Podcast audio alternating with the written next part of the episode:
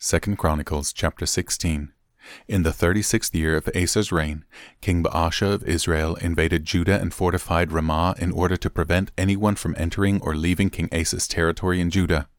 Asa responded by removing the silver and gold from the treasuries of the temple of the Lord and the royal palace. He sent it to King Benhadad of Aram, who was ruling in Damascus, along with this message let there be a treaty between you and me, like the one between your father and my father. See, I am sending you silver and gold. Break your treaty with King Baasha of Israel, so that he will leave me alone. Benhadad agreed to King Asa's request and sent the commanders of his army to attack the towns of Israel. They conquered the towns of Ijon, Dan, Abel Beth and all the store cities in Naphtali. As soon as Baasha of Israel heard what was happening, he abandoned his project of fortifying Ramah and stopped all work on it. Then King Asa called out all the men of Judah to carry away the building stones and timbers that Baasha had been using to fortify Ramah. Asa used these materials to fortify the towns of Geba and Mizpah.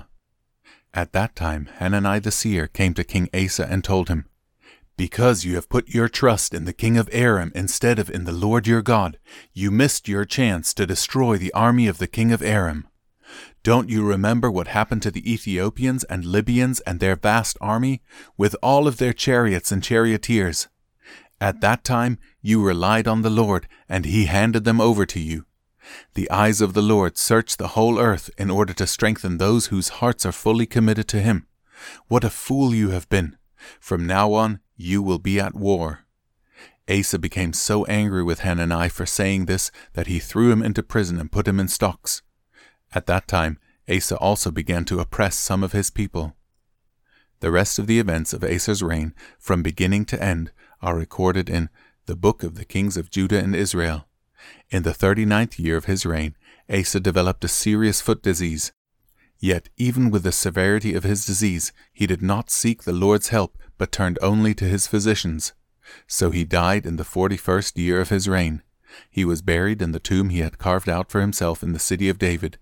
He was laid on a bed perfumed with sweet spices and fragrant ointments, and the people built a huge funeral fire in his honor.